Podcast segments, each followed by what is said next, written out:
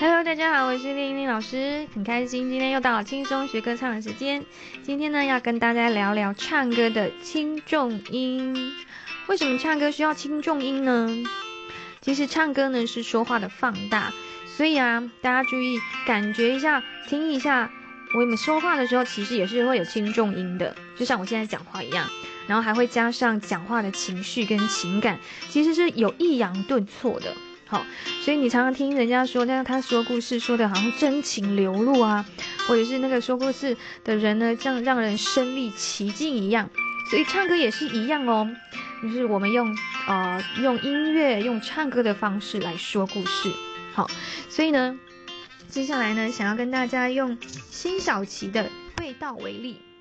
那感觉一下这首歌曲啊、一开始呢，我用念歌词的方式，好，那示范的是，呃，没有轻重音的，然后，嗯、听起来就是抑扬顿挫几乎是没有的。我来示范一次哦。想念你的笑，想念你的外套，想念你白色袜子和你身上的味道。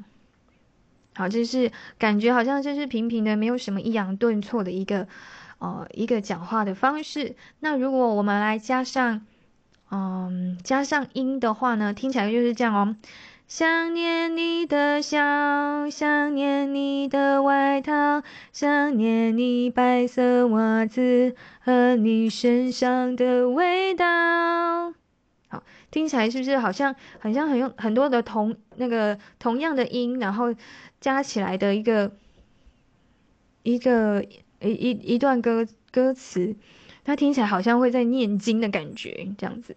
所以呢，那我们要怎么样啊、有这样的轻重的语气呢？我们来念，你要先来告诉观众你想要表达，你想要强调哪一个字，重点字，你想要传达给观众的，比如说。想念你的笑，想念你的外套，想念你白色袜子和你身上的味道。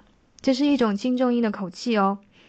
你也可以想念你的笑，想念你的外套，想念你白色袜子和你身上的味道，这又是另外一种轻重音讲诠释的口气。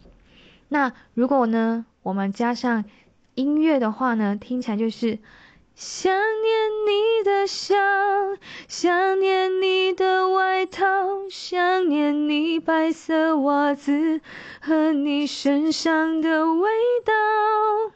听起来好像就更有抑扬顿挫，又有轻重音，然后加上一些些情绪跟情感的连结了。